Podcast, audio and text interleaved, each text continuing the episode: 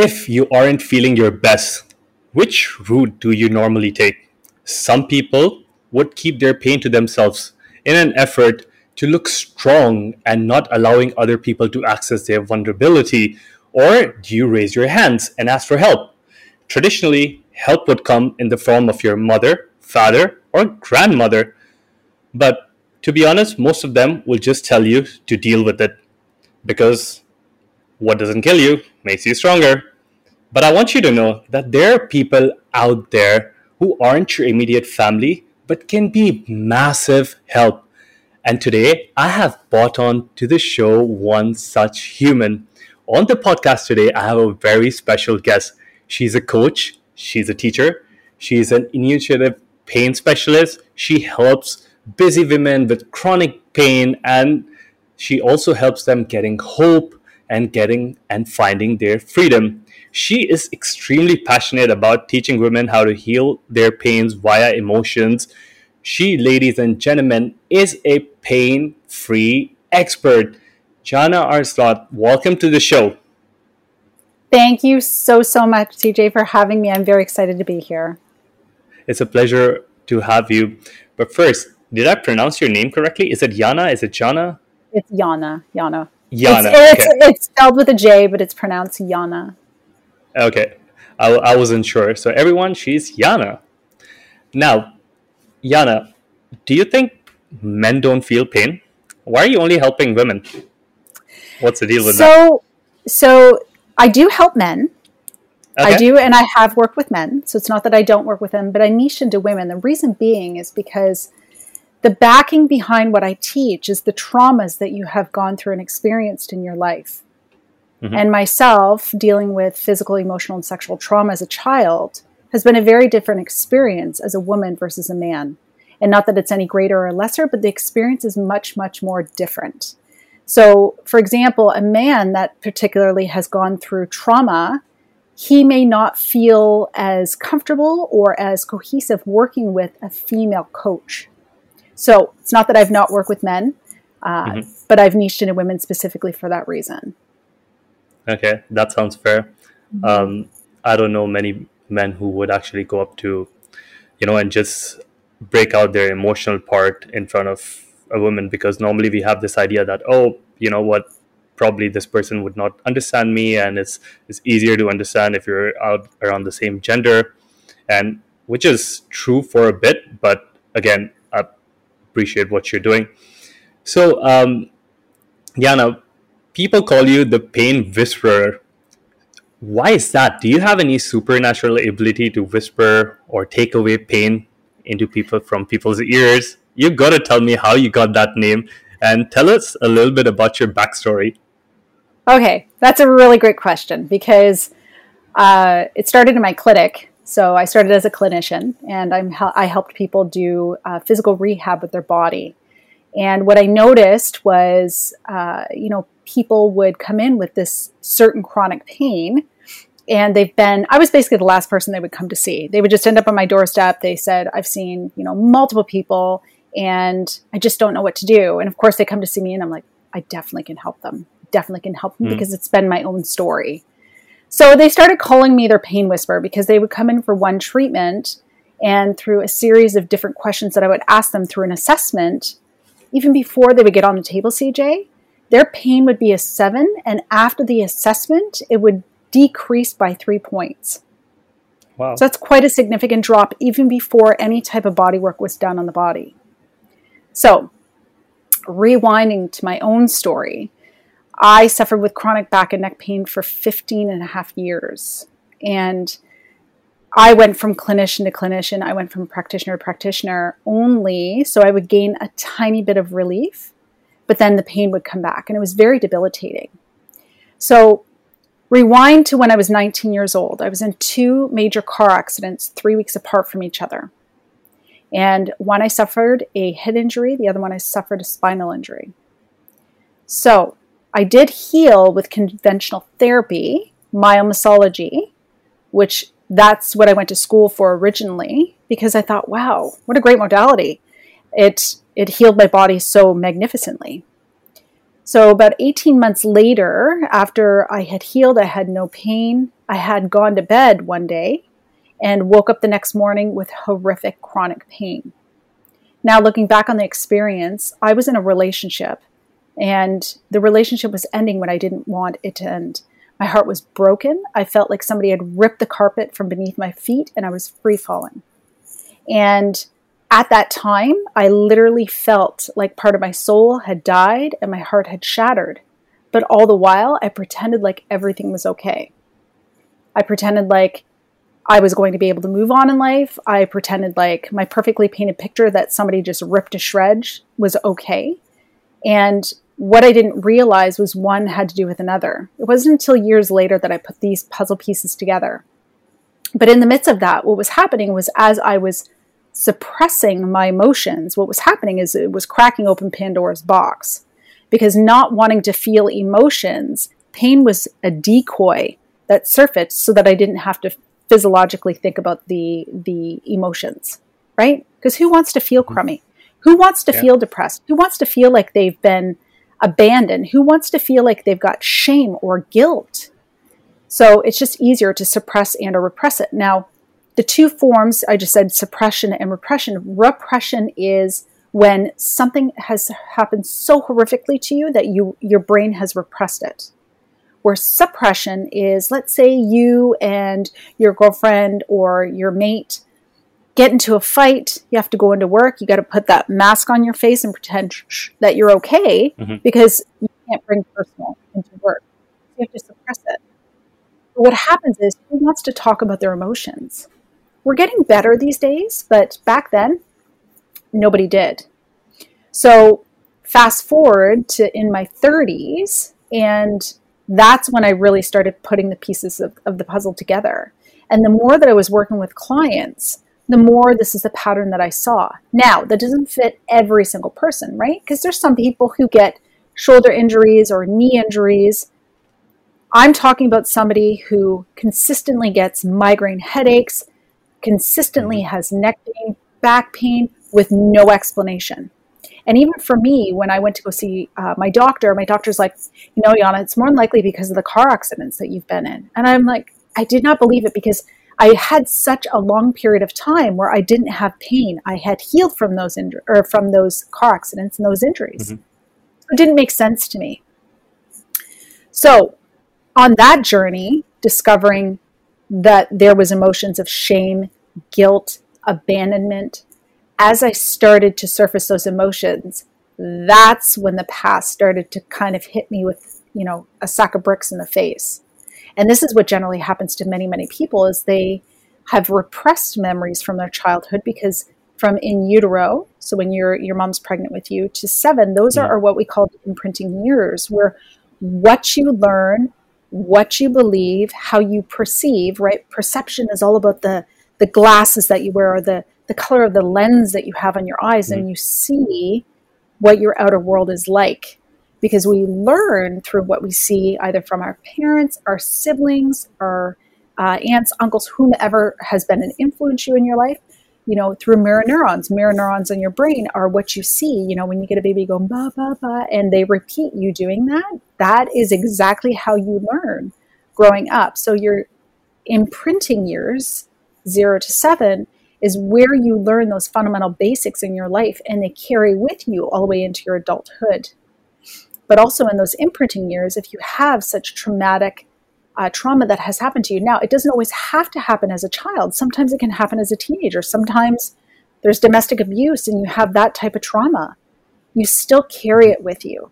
And the more that you suppress and repress, right, and you pretend like you're okay, or for example, I've worked with some clients that decide that drinking was the best way of dealing with it, or eating, right? Overeating, mm-hmm. or uh, for myself, I also had a 12 year bout of an eating disorder. And that was a form of control for me in controlling my emotions. But at the time, I had no clue. It was just about getting thinner and making myself more perfect, which there is no, I don't want to say that there's no such thing, but absolutely. Perfection is in the eye of the beholder. Mm-hmm. So as I started working through those emotions, the pain dissipated. For me, becoming my own pain whisperer. That's why I talk to my clients. I'm not their pain whisperer. They become their own pain whisperer. working through their emotions, extinguishing their pain, gaining the freedom of their body so that they can go live the life that they want. Wow, that is powerful. Um, you touched on so many things there, and I'm happy that um, it's such a multifactorial thing because I also know that it is extremely important. Like you said, the imprinting years zero to seven, zero to eight, these are the times where you're building or deeply rooting memories in your subconscious. And as you mentioned correctly, you know your your the way your father behaves or the way you're mm. you're seeing your grandparents talk to someone that's the kind of things that you will start picking up and that will shape ultimately shape your perception of reality in this three-dimensional reality at least that we're living in and then you you grow up and 25 years later and you're like oh why can't i just like trust my friend or my partner? And you don't know but it comes deep down from those specific years where you were probably not um, being shown a better picture of the world and you're like always scared in your heart and you're always like you can't trust people because what you saw is like other people weren't trusting others right? That's right. So i'm so happy that you touched on that and when i look at my own self like growing up i would i would fall i would hurt myself. Um, you know there were so many people having breakups um, around me when i was young. And most of the classical advice was to stop complaining and get on with it because sometimes our and it doesn't make sense because you know in our society we're encouraged to not talk about the pain whether be it um, a psychological pain physiological pain if it be um, sexual abuse or whatsoever and keep it to ourselves and like you mentioned the word which fits perfectly suppress our pain. And when you look at Eastern modalities, you look at Taoism and you look at Buddhism and you look at all these, um, especially the um, acupuncture and things like that, you'd see that every emotion is correlated with either an organ or either a center of the meridian. And this is um, at least my perspective on it that every time you you're sad, you're upset, you're angry, you're jealous, you're frustrated, and the more you keep reminding yourself that hey this is what i'm going through. Oh how are you today? I'm i'm upset. How are you today? I'm sad. And then these things like mirror neurons as well like your normal neurons will always keep wiring and keep firing and build this neuro a neuro connection which gets so stronger that it becomes diff- as you age it becomes more difficult to break that pattern right? Because this is just so deeply rooted in front of you. But then how do you think like if so if we in an ideal world we should talk about our emotions and should talk about feelings and we have this whole stereotypical thing that you know men are not going to talk about their emotions because they're going to feel weak or you know they're going to be uh, judged wrongly. Um, how do you think in this new world that we we're looking at how should people like not suppress their pain? Should they just have an accountability partner, talk to someone right away, or um, what would you tell to young people right now who are probably you know in this whole mess of like Instagram, Twitter, um, TikTok, feeling oh, a lot of pain and jealousy, but you know at the same time they just don't want to tell it to anyone because again people will just say you know stop doing that or whatever instead of asking them to kind of go on with their emotions and then getting to the deep root of it. Maybe it's a self-confidence issue maybe it's something else. So what do you think is like one of the better strategies to tackle this problem? This is a loaded question but it's a really really good question so first and foremost i love the fact that you had said an accountability buddy so that is a great idea but more or less, I would be looking for somebody who you you know you're really really close with, and that you know that you can open your heart and your soul to. Because ultimately, one of the biggest things that a chronic pain sufferer goes through is not feeling safe. And when you do not feel safe, it greatly affects your nervous system. One of the things that I had to do is rewire my brain to make sure that I was feeling safe and that I wasn't on that hamster wheel of those go to emotions. Basically, I had been habitually addicted to feeling anger, feeling rage, feeling shame, not knowing why, right? But knowing that I felt them on a day to day basis. And then every single day, the acts that I would do, whether I'm on my phone and I'm scrolling through, right? So if you're an individual, and I will tell you right now, you are not going to find your answers on social media. What's going to happen is it's going to exacerbate the emotions that you already feel. So if you're doing comparinitis, oh, look at how great his hair is. I wish my hair wasn't falling out. Because this is what, you know, Mm-hmm. Sometimes a male would say it, or for a female, oh my goodness, look how great her body look, right? So you're comparing yourself mm-hmm. and you're thinking this person has such an amazing life, and then you're at the same time picking apart yourself. So, first and foremost, if you have somebody that you feel safe and that you can confide in, absolutely, that is a great resource. And starting to talk about ultimately how you feel without guards up. Because if you have the guards up, I can have a conversation with you and dance around the fire, but if I'm not going to walk into oh, the fire and feel what it's like to be lit up inside, then it's not going to work. So that's that that that is a great question for having somebody that you would trust and that you can go to. But for the individuals who do not have those individual people, mm-hmm. the next great resource is journaling. Now, I have clients that look at me and basically say, Yana, I would much rather chew on glass than write in a journal. But I will tell you right now, when you are writing in a journal, the psychological act eh, act of journaling extracts it from the brain out through the hand, and there is a major physiological release when you do this. And if you're a person that's afraid of somebody getting a hold of your journal, then what you can always do is go outside, not in your house, go outside, put it in a pan, light it on fire, and and and and burn it. do okay. not do not do this in your house. We I've heard of people doing it in their house and please don't do it in your house. So yeah, that's a fair warning. Yes, please and thank you. People are like, "Oh, I'll just burn it in my sink." No, don't burn it in your sink. Mm. So, journaling is a next form that I, I would suggest using because journaling out and, and, and not just words, write pictures. Go back to your basics, your fundamental basics as a human being and in the inner part of your child of you that wants to express. Because that's that's the biggest issue is that you're not expressing right? You're suppressing.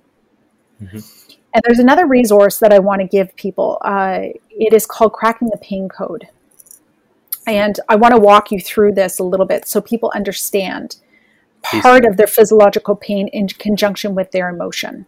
So Cracking the Pain Code is on my website, uh, www.painfreedommethod.com. It's mm-hmm. right there when you open it up. Download it, it's yours for free. Now, this isn't a, uh, a, a, a, session where you're going to do this in five minutes. Some people get it mm-hmm. right off the bat, and other people, it, it takes a while to sit on it. So it is okay. Give yourself permission to not fast forward through this experiment with yourself. So, one of the first questions that you ask yourself is how does this physiological pain make me feel emotionally? Now, that may be two emotions, three emotions, it might be five emotions, right? So, you got to ask yourself how this pain is physiologically making you feel in emotional field. So, maybe you're getting shame, guilt, rage, anger, uh, you feel unsafe. Write those emotions down. And then the next step is asking yourself then is assessing where in my life right now am I feeling these emotions? Mm-hmm. Right? Am I feeling it in my relationship? Am I feeling insecure, unsafe at work? Do I feel like I'm going to lose my job? Right? Ask yourself where you're mm-hmm. feeling those emotions and write down everything, ladies and gentlemen, everything. And then third is asking yourself, when do you remember the first time you ever felt those emotions? This is where it gets a little bit challenging sometimes because some people may not remember. So, my suggestion for you let's talk to our right side of our brains. Right side of our brains is creativity, story, intuition, that knowing. Left is when you analyze stats, give me proof. When you ask yourself that question, your first response that comes into your brain, write it down. Don't allow the left side of the brain to start questioning it, just write it down. Because then once you see the pieces of the puzzle come together, you'll understand why that was your first response because it's generally always true when it's your first response. When you start second guessing it, that's generally incorrect. So, again, first you ask your pain how it makes you feel emotionally. Second, then you are going to ask where in your life you feel those same emotions. And then third, when do you first remember making those emotions? The whole reason why you do this assessment is because it teaches you why you're having the pain to begin with and what your pain is trying to tell you. So if you are a chronic pain sufferer, once again, that is not just, oh, I injured my shoulder. Somebody mm-hmm. who has had chronic pain for a very long time, these are the people that I'm talking to. And what happens is, is as you start talking about those emotions, as you start working through the, as those emotions start surfacing and you realize, okay, this is real. It's not been in my head. I do remember some of these Im- memories. And the other thing is too, is it's not about going back and reliving the memory. It is not about going back and reliving mm-hmm. the memory because your brain, your body, and your nervous system, so our wonderful 10th cranial nerve, the vagus nerve that innervates vagus every nerve. single nerve in the body, does not know any different from right now, 2021, versus 1984. And the more you allow your brain to relive that experience, going over in your brain over and over and over again, the more you activate it in your body. So I'm just asking you to go back to the emotion, which is the residue from the experience that you had given you as a child, a teenager, whatever your timeline is.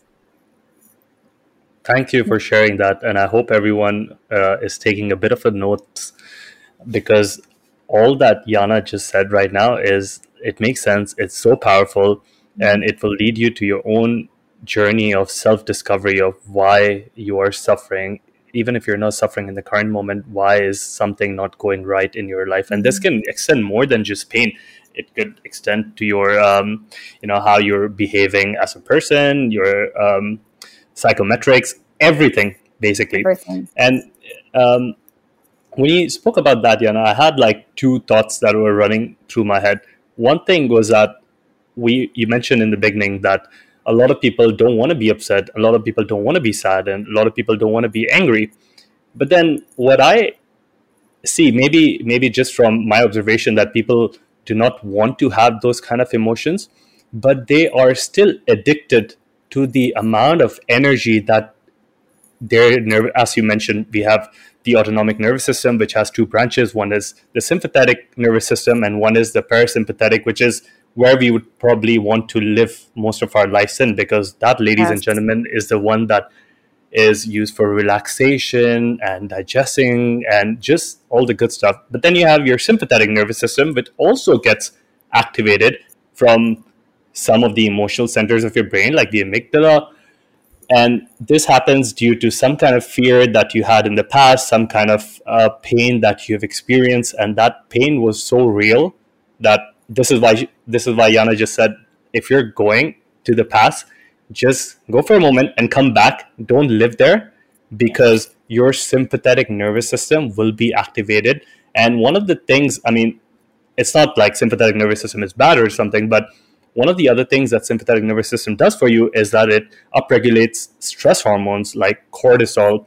And what one function of cortisol is that it gives a person a large amount of energy. And now, traditionally, this energy would be used to, like, if you were in a stressed out situation, perhaps um, running from a tiger or, you know, just running home when something is chasing you, you would require all of these this high amount of energy. But in our lives these days, we are constantly being stressed. It could be someone who's, um, you know, you could be stressed out in the traffic, maybe to pay your bills, maybe you're you have a deadline, an assignment, and all of these things increase cortisol slowly and slowly and slowly in your body, which we also call as acute cortisol release. But then, when combined with our stressful lifestyles, this thing can become more into the chronic part and when it gets chronic you kind i believe that people are kind of getting addicted to the same amount of energy that uh, the sympathetic nervous system offers and then people are just you know you have a person who's feeling upset and maybe one day this person might not feel upset but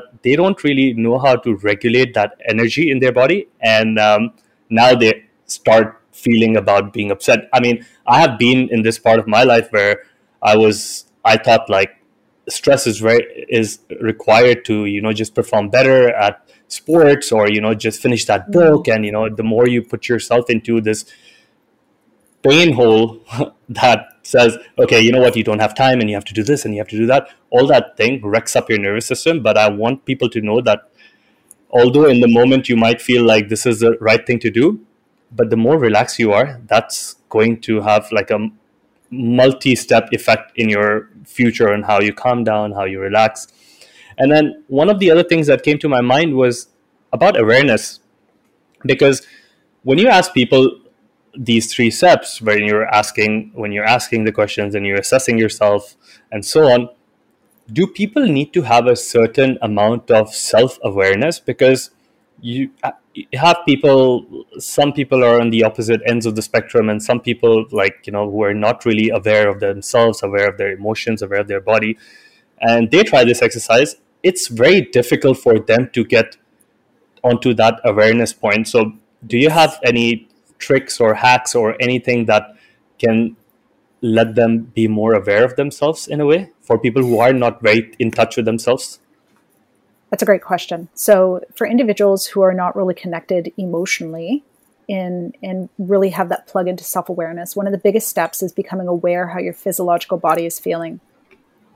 And I'm really glad that you brought up, you brought up about the sympathetic and the parasympathetic mode because it is, it really becomes addictive when your body's in fight and flight all the time because you think that fight and flight is the ultimate part of performance and it is not that was one of the reasons why it became so corrosive to me. Uh, and don't get me wrong, you know, the use of cortisol in your body, you need it to wake up, you need it to go to sleep, you need it for um, regulation of temperature in the body. It's used, it's a great hormone. But when you are in fight and flight all the time, you become numb in the body, is basically where we're going down the road. And the pain, if you want to say, is trying to to speak to you. It's just speaking a different language. And that language is an emotional language. And until you become tuned into that emotional language, you then become free from the physiological pain. Think about a person who is trying to get something done very quickly. You feel the tension in your neck and in your shoulders. Mm-hmm. And in your, throughout your whole entire body where if you just stop, I, I call it my six minute pause. I teach my clients to do six minute pauses during the day, once midday okay. and one before you go to bed, where they come into their body, your physiological body, and, and feel your body. How does my neck feel? How does my back feel? Bring your presence into the now and into your body. So if you're a person that is not plugged into awareness, one of the very first steps you can do is just sit and I, I joke about this because I really had to teach myself to sit and watch the paint dry on the wall because I was a person who had to be on my phone, had to be doing mm-hmm. this, had to be doing that, had to be producing, had to be. You don't have to be doing anything. You're allowed to just be. That's part of that's part of our soul's journey. So, becoming aware of how you are physiologically in the body and how it feels in that present moment. That's a that is one of the biggest steps that you could take for becoming aware. Can you use something like a body scan exercise to do something like that? It's very similar to that. So body scan okay. exercise, you so part of the pausing is breathing. So breathing in through the nose for 4 and then out through the nose for 8 because that's the other thing too as a chronic pain sufferer we tend to mouth breathe and mm-hmm. i i'm not going to go down that road that could be a whole other podcast based on yeah what happen- physiologically happens to the body when you just mouth breathe. It increases your pain dramatically. Uh, so you can do the breathing. You you bring yourself into it. It brings you into a calm state very quickly. And then what happens is, is you just walk yourself through, starting from the top of the head, and then scanning yourself down. How does how does my scalp feel? How does my eyes feel? How does behind my ears feel?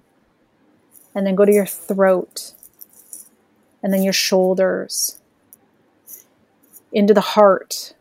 How does my pec muscles feel?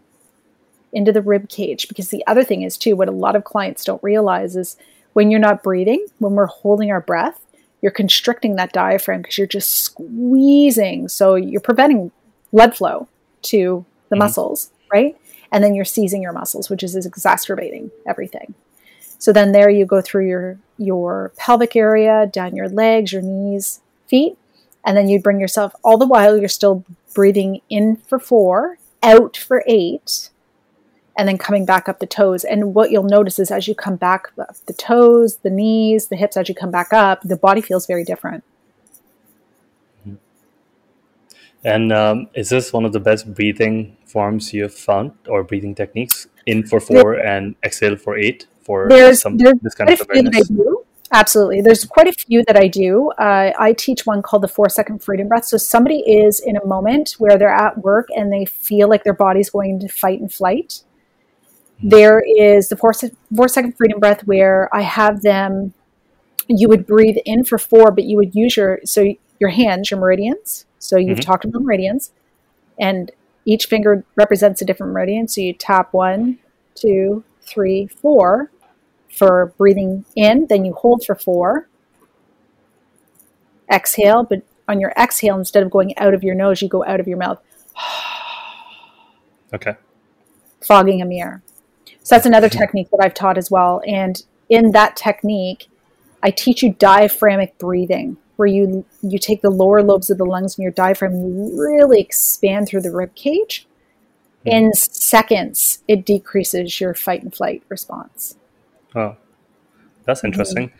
One of the other things that was going through my head when you were, um, especially you mentioned about the meridians, um, was most of, you know, if we're if we're out and we have this fight or flight mode activated, it is coming from some sort of stress whether it be psychological, physiological, or some kind of an emotional baggage that you're carrying, especially in that day, or something that has reminded you of uh, this emotion.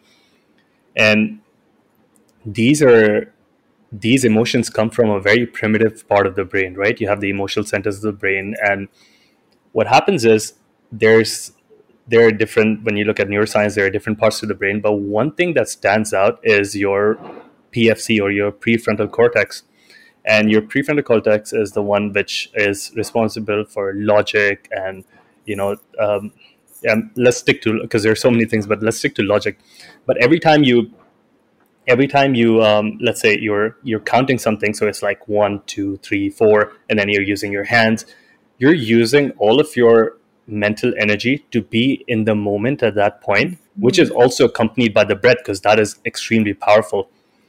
And just the near fact of like counting and just doing something logical mm-hmm. is going to shift your awareness from like let's say one of the emotional centers of the brain to what is present here and now and mm-hmm. the more you get in the habit of activating that prefrontal cortex the more you will start understanding that you know you're maybe upset about something that happened 10 years ago and right now like you know you're just in a better place and you're just reliving an old memory but you can't access that until you're in the present. So I love that you said that, you know, and I love your technique. You just like look at the meridians and then you're you're activating both of these things. And um, for someone who's listening, we speak. I mean, Yana and me were speaking about breathwork because breathwork is extremely extreme, and we're not talking about going to the mountain and like doing some yoga breathworks and stuff like that. Just some easy things, because like she mentioned, mouth breathing is going to increase your pain. It, it will increase your sympathetic dominance because you have like these baroreceptors in your chest, and the more you mouth breathe, they get activated, and ah, all of those kind of things. But then, Yana, you look at when you look at pain, right? Now, if if we speak to someone about pain, they they'd probably think, okay, maybe it is like falling down from stairs, which is also one of the biggest reasons why elderly people get hurt is they just mm-hmm. fall and they break a hip and things like that. So there is so many areas of pain. There is the nociceptive pain, which happens when you know when you have your tissues or something is going wrong over there. Then you have the neuropathic pain, you have neuroplastic pain, and there are just so many of these different terminologies. Now, how does a person, uh, a normal person, like navigate through this? Like, how do they know which pain are they going through, or does the traditional medical system do it right when they classify the pain into oh you have this but you don't have this and there's no inter interconnections or you have something else? Like what's your take on different kinds of pain? Do you look at it in a different way or how does that the, work? that great question. So the way i look at it is going back to cracking the pain code. Mm-hmm. so if you're an individual that goes for therapy so let's say massage mm-hmm. and your pain goes away and you're good and mm-hmm. you you become stiff let's say every four weeks and you you go and you get your uh, your maintenance. Let's call it your maintenance right? Like you bring your car in get the oil changed. Yeah. so that is somebody who is not a chronic pain sufferer. Somebody who's a chronic pain sufferer would go for a massage. They would get a little bit of relief within that time meaning they have a window of time where they feel better but then instantly, within a day or two, the pain comes back, or their tissues are so rock hard that to, to touch them, they feel like a concrete slab, right? So, if you're an individual, those are the two basics that I really look at with chronic pain so that you know which one is the difference. Now, let's say you're somebody that blew out your ACL, right? You're in football, yeah. you blew an ACL. That's that is classified very differently than somebody who's a chronic pain sufferer. Hmm. Right? And then you have individuals that will, uh, well, for me, I have individuals that will come in and they they they have the chronic pain scenario, but mm-hmm. then it never they never get relief either. So that's the other scenario. Okay. And I want to make sure that I I br- bring this out there because a lot of the people that are in chronic pain, these are generally their options. Injections, mm-hmm. medications, surgery, and therapy. Right now, or you have ultrasound, or there's a which classifies as a modality, uh, which mm-hmm. is therapy. Know that you have it built within yourself to heal your own pain. The reason why you don't know this is because you've never been told this. This is not even your in your scope of knowing. And yeah. a lot of people who come in that finally realize that they have the power built within themselves you can change your cells just by changing your thought patterns. You can change your nervous system by changing the way you look. Remember the I talked about the lenses that you put on? Mm-hmm. Just by changing your perceptions and your belief systems and understanding your belief. Why do you believe things the way that you believe them? That's what I deep dive in with my clients because people honestly don't think that they can change the way that they feel or how they feel unsafe. So going back to your original question, I know that in Western society, we have categorized all these different points of pain. But really and truly, you have somebody that's in chronic pain and somebody that has injury, right? Mm-hmm. And then you have the person in the middle who they have stiffness and they can't get rid of it. But it's the chronic pain sufferer, the person who always getting up, getting out of bed is a challenge. Uh, I remember the sensation of even just moving my head very little, it would send jolting, electrifying pain up and down wow. the back of my spine, and, and it would come up right across my face. It was incredible. Oh, that's thank thank you for answering that. Uh, I guess um, it's again it it matters which lens you see the world from, mm-hmm. and I like to give this example to people like probably people who can relate to this are not chronic pain um, sufferers, but this is just like a mindset thing where, let's say you're you're planning a vacation and like you haven't traveled in a year, and now you're going to your favorite destination and you're going with either your partner or your friends or whoever you want to go with, and will ha- uh, you'll have the most amount of fun with, and then you have that one week later.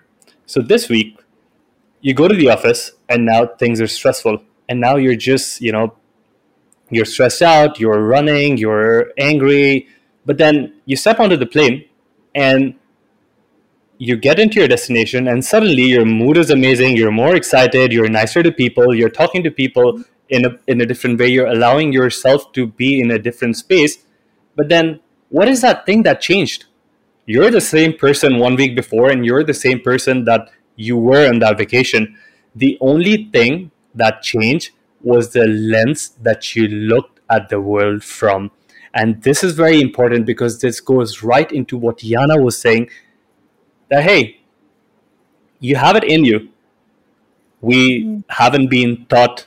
Sometimes it, we we've just been hearing all these things that yeah, you can you're the healer and you don't need anyone else, but no one really believes it. And the moment you start believing it, you mm. see a very big dimensional shift in, let's say, your health, your finances, your relationships, everything, because you're taking more responsibility, you're taking more ownership, and with taking more ownership comes realization that everything. I mean, yeah, if you're injured, that's different, but then everything else is not going to. I mean, there's not someone external who's responsible for these things. You can, with the will, because you need to have the a strong will as well to change. And then if you invest enough time, enough energy, and dedicate yourself to making a change, trust me, every cell in your body, every uh, trillion mitochondria which are like supporting your energy systems will shift to give mm-hmm. you the outcome that you want because at the end of the day your body doesn't want to go through pain. The, the physical point of pain your body doesn't want to go through pain. Your body doesn't want to go through suffering because your body wants to thrive and live and the moment you give yourself a bad let's say outcome about the world or like you're telling yourself oh i'm tired and i'm sick and things like that your cells are listening. Guys we've got trillions and trillions of cells and when you pass that information like apart from the mind you're you've got mitochondria you've got different cells you've got your gut biome all of these things are working in harmony and every time you tell yourself like hey i'm tired even if you're not but if you just wanted to be a princess and you're like I, am you know i'm tired and all of these things then that is the message that you're giving yourselves. And you know what cells do when they're tired? They move towards dying faster. What mm-hmm. happens when they move towards dying faster is that you lose your energy, you lose your vitality, you lose that life in you. That is why you can be 25 years old and not have any pain, but still be miserable, than an 85 year old person who can like just walk up and be like, let's go to the bar. That is that life change and it's not that they're blessed. I mean there are some genetic components to it but at the end of the day is that perspective. So i'm really really happy Yana that you brought this up on how we look at the world and how the lenses can be different. Very important. Now it's very important. And now when people are people when people get hurt or they get through some kind of a pain right especially in our three dimension reality we know that everything has a frequency so when you measure it pain has a frequency too. Yes, it does.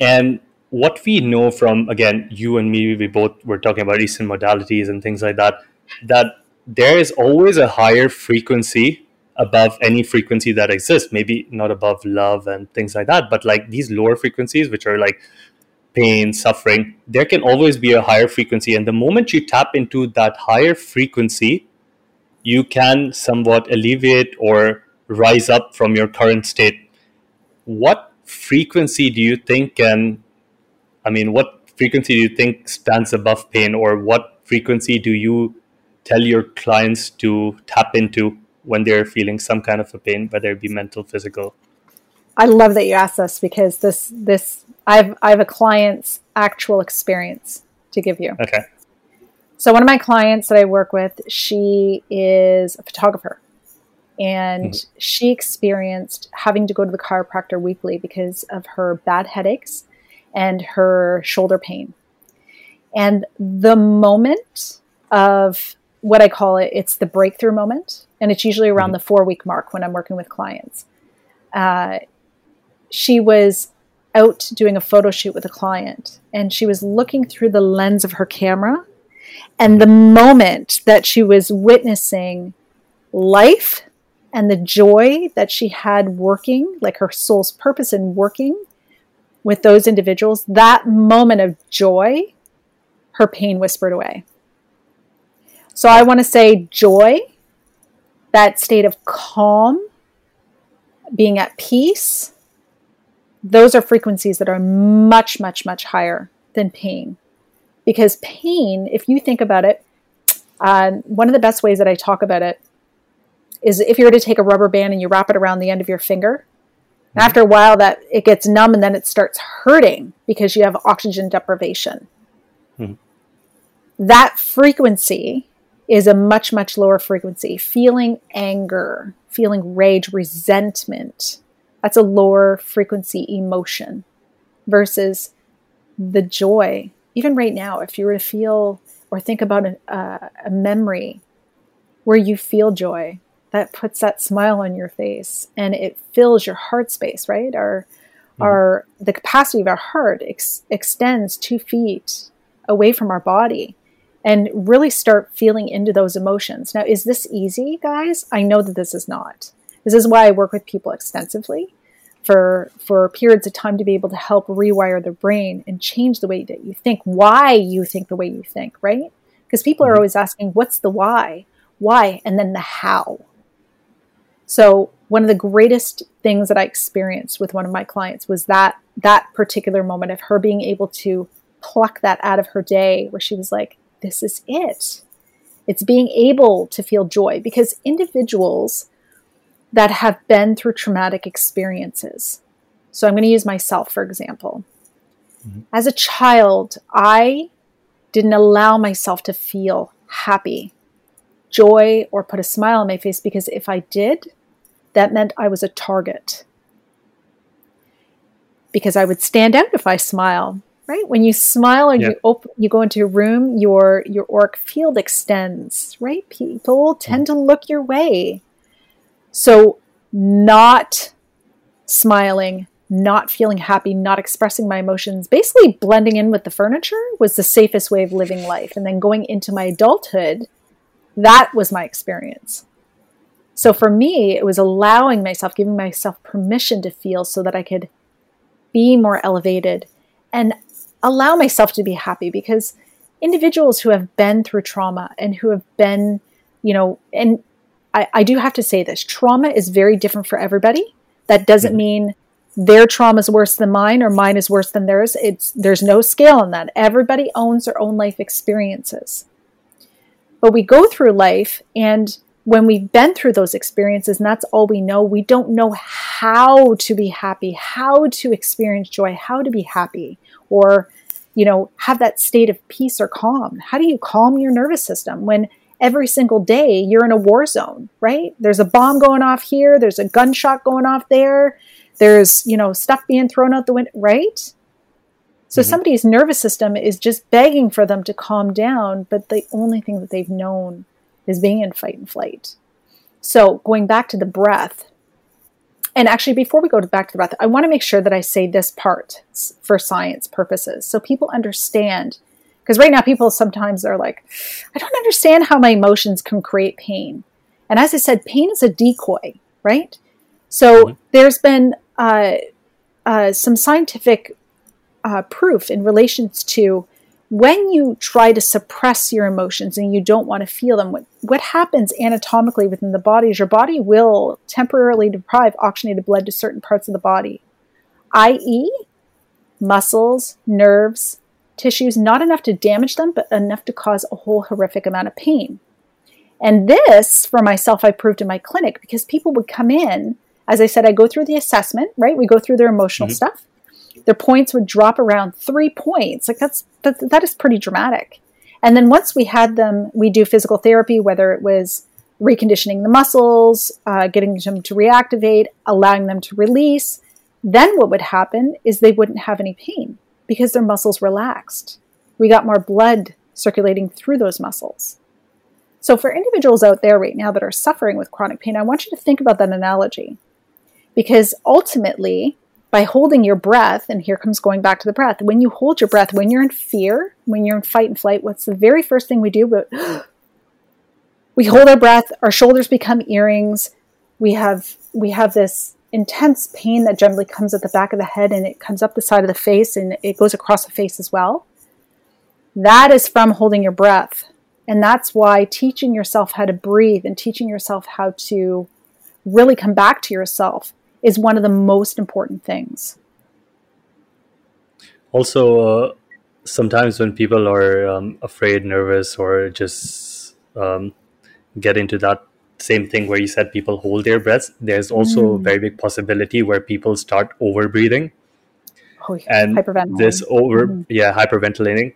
And this is also one of those things, guys, where it doesn't take you too long. If you feel like you're being, um, if you are over breathing, take a minute, calm your breath down, because the more you calm yourself down and take maybe long exhales, some inhales, like she said, four, uh, four, four in, set, eight, eight out. out. Four in, eight that, out. Yeah, and if just just practice with four in, four out, and then build up to five, because I feel like for some people, eight out um, would be a challenge in the beginning. But you then just do, try it. You, yeah, you can always do three in and six out.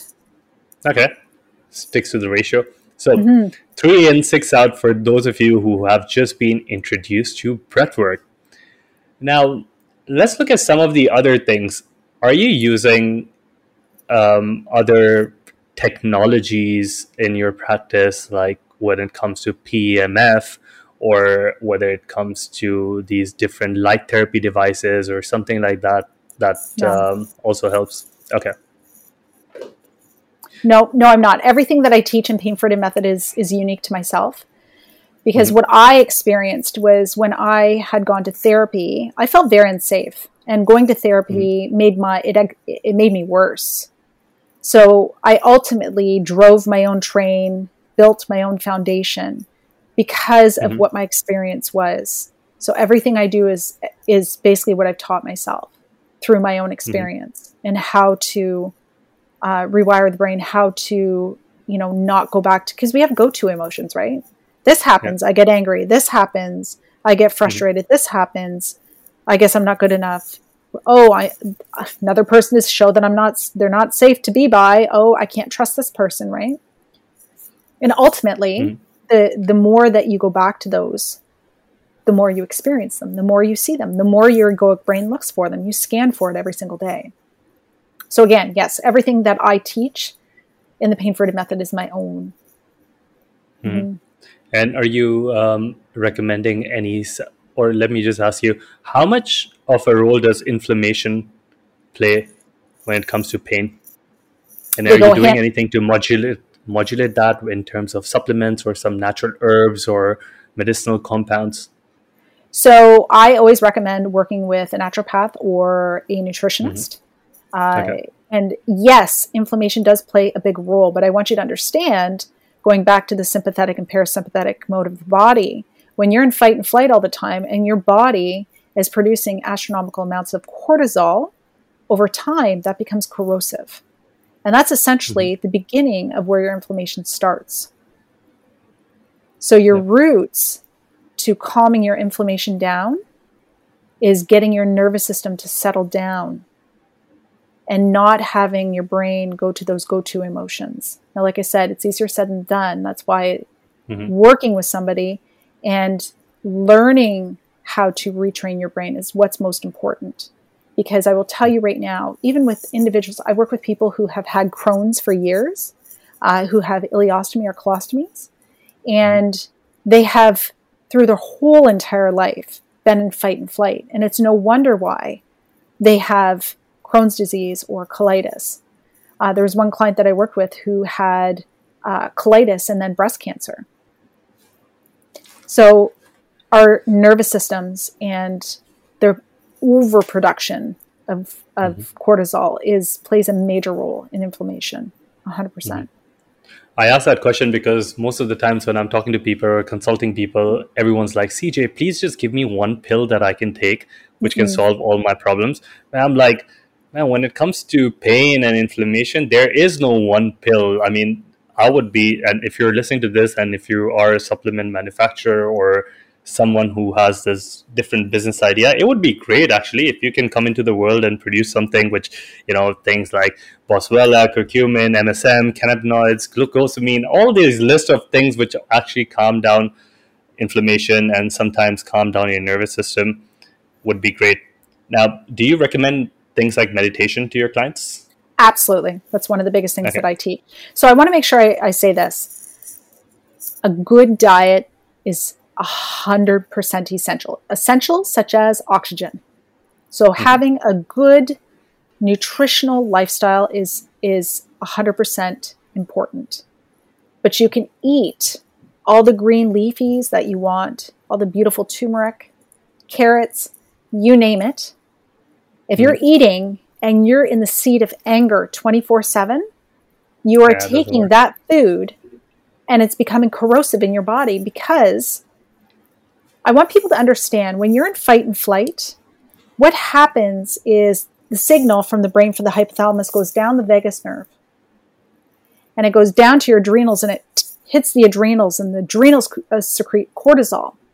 Your pupils will shrink, or pardon me, your pupils dilate. Your blood then gets shunted from the core of your body. So think about your digestive system not having blood to digest food because it goes to your arms and legs because you need the blood there so that you can run for your life. But in our day and age, run for your life is is running from our phone that we compare Emails. ourselves. Yes. Or or overworking or right? Because it maybe Yeah. you become a workaholic, which was one of my key things that I did going into my 20s. The more that I worked, the more I was enough. The more I worked, I, I did better. I was Mhm. good enough, right? So there's many facets of this. And yes, I believe that people want an all one pill, but wouldn't it be lovely to know that you have it built inside of you? You don't have to have a lifetime of pills behind you. And I know that here in Canada, CBD is CBD oil is highly used and it's regulated here. But I'm not a person that recommends any it's great to use supplements, but I'm telling you right now, everything that you have is built within your body. Hmm. And the only thing that's holding you back is what you believe about yourself and your body. And you already talked about the mitochondria and cells. And basically, right now, as we're talking, CJ, we all have a thousand cells that are dying and a, a thousand new cells that are being created. And those old cells are communicating to the new cells, going, Yeah, make sure you feel a little insecure. Oh, yep, Shane's there too. Make Pass sure. Right? They pass everything on from one cell to the other when it's dying. So everything that you think, believe, perceive ultimately becomes your personality and that you live on a day to day basis. No wonder why people are not feeling well, and no wonder why people have such chronic pain. Have you looked into multi generational trauma or Yes. the research body around it? Yes, so it goes back 15, it can go back up to 15 generations and probably even more. We just haven't we haven't Figured received or yet. figured it out yet. So what uh, so what CJ's speaking about is what my mother has gone through, what my mother's mother has gone through, what her mother mother has gone through is all alive in my cells right now. So for example, there's been some beautiful studies on individuals who have gone through the Holocaust and their children's children's children. So ultimately, like their grandchildren, they they don't understand why they have this inkling to uh, to overeat, for example, or they uh, they hoard is the better way of saying like hoarding food. And there's nothing wrong with having you know a pack of stuff in the basement. I have a cellar. I I store food, but there's been studies where people overly abundant store stuff mm-hmm. and never understood why they did that was because they have that generational link to being basically starved to death. And they don't understand why they would why would they feel this way? Why do they feel and say why do they feel like they have to hide and eat right? Just for example well if you think about it, if you you are your one of your family members is a survivor from the holocaust that's more than likely why so Cool. i'm really glad that you asked that. So you have to take in consideration as well your multi generations of emotions and traumatic events and experiences. But that doesn't mean you own them. That's the other thing too. You don't own them. What you do own is recognizing how you feel, allowing yourself to feel, and then changing to the way you ultimately want to feel. And again, I already know people that are listening to this and that are watching are thinking to themselves, easier said than done, Yana. Believe me, every day is a beautiful art piece, ready to step into it. And you can either walk in and start painting, or you can ditch the painting right? True. You have the choice. and this is one yeah this is one other thing that um, always keeps coming up that sometimes everyone who's listening there are visible and for the most part of it are invisible factors that play a large role in how you are, how you're behaving, and if there's something that's not right and you wanted to fix it. But chances are, nine out of 10 times, your ego will tell you that, oh, you've got it all under control and you can solve it and you can figure it out because we are always trying to be the hero in others like we're trying to live the hero's journey in whether it be our lives or other people's lives. But the reality is that sometimes things are beyond your control and it's all right because yes. you're not meant to have all the answers. You have to give yourself that permission to say i don't know and that's okay because i'm not meant to know everything. It's not going to be like my neighbors are going to look down on me if i don't know anything or i won't be able to um, stand in front of my partner if i said i didn't know something correct but that is the time you need like i mentioned in the beginning of the show you need help and the best way to do that is just to ask for it. There's no, a lot of people feel embarrassed, a lot of people feel ashamed. There could be um, the feelings of not being worthy or good enough. Mm. That this is why I wanted to bring all of these things together. And this is why I have Yana on the show today because it is extremely important that a person who's not who's not living in your emotions who's not living in your reality or in your past or in your future looks at this in a very professional way, in a very in a way which is linked to previous experiences, to science, mm-hmm. to all the evidence that we have right now, and figures this out for you because you're not meant to do it, and you chances are if you try to do it you're, you're gonna suck at it like i don't want to this is just plain reality so yana thank you so much for all the work that you're doing all the healing that you've brought to the world. And this is why I wanted to share this episode with everyone because sharing in, in itself is healing. And try that. Share things with others, and you'll see that the healing process automatically happens to yourself. Now, Yana, if you had a time machine and you could go back, you can choose 10, 5, 15 years, and then you could tell yourself that one piece of advice, information, something, what would that be? Oh goodness. I I know it's so funny. And I'm I don't know as though I'd go back. You want to know why? Mm-hmm. I wouldn't trade any experience, whether it's been traumatic or blissful, not for one moment, because I've grown into who I'm supposed to be and what my journey is. And okay. if I were to go back and change it with advice, I wouldn't be who mm-hmm. I, I wouldn't be here with you now. But mm-hmm. for the sake of others being in their 20s, and if you are in chronic pain and you are young like I was and suffering for mm-hmm. so long, become aware. Become aware of what your ego is not surrendering to your soul. Become aware of what emotions you're not allowing yourself to feel. Because emotions are your allies, they're not your enemy. And when you understand that, you you allow yourself and you give yourself permission to to live a more calm and peaceful life. Because even for me, when I go back on my journals, the one thing that I always wished as a child, a teenager, and in my 20s was that I felt more peace. That I felt peace. And because I never did feel peace, not more peace, I just did not feel peace at all. And all I wished was for more peace. And when you become more connected to your emotions, you become more connected to yourself. You you mm-hmm. you find your answers within yourself instead of outside of yourself. That is one of the most difficult things to do, but it is true. Finding all the answers that you're looking for, there is no pill, there is there are things that can help you experience some things just a tiny bit, but the majority of the fraction will happen when you know you ask yourself and the answer comes from within and the solution comes from within. So it is a bit hard but again if it's not hard then it's boring. So i want everyone to just work on that get your information and i really love the fact that you know you said if you had to go back you couldn't change anything. I, I was thinking you'd probably give me an answer like oh i wish i could have go buy bought some bitcoins when it was cheap and things like that. But all right i'll take that for an answer. Yeah, uh, Thank you so much. I really appreciate you being on the show, sharing all this knowledge, wisdom, experiences, and sharing your true self and your life and what's how you have reached to this stage where you're healing others. I really appreciate you being on the show.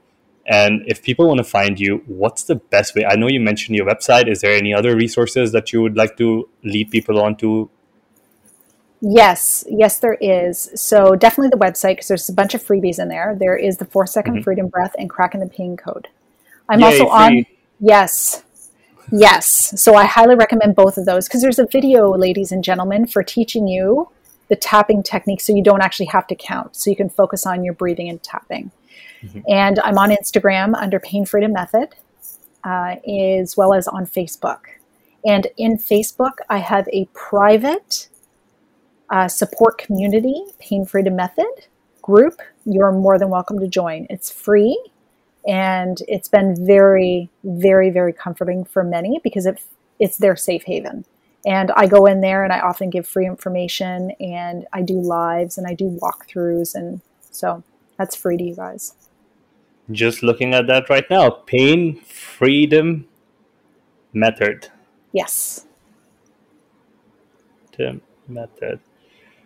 All right, everybody. I am being a part of this group, and if you're not, you're missing out. But thank you, Yana.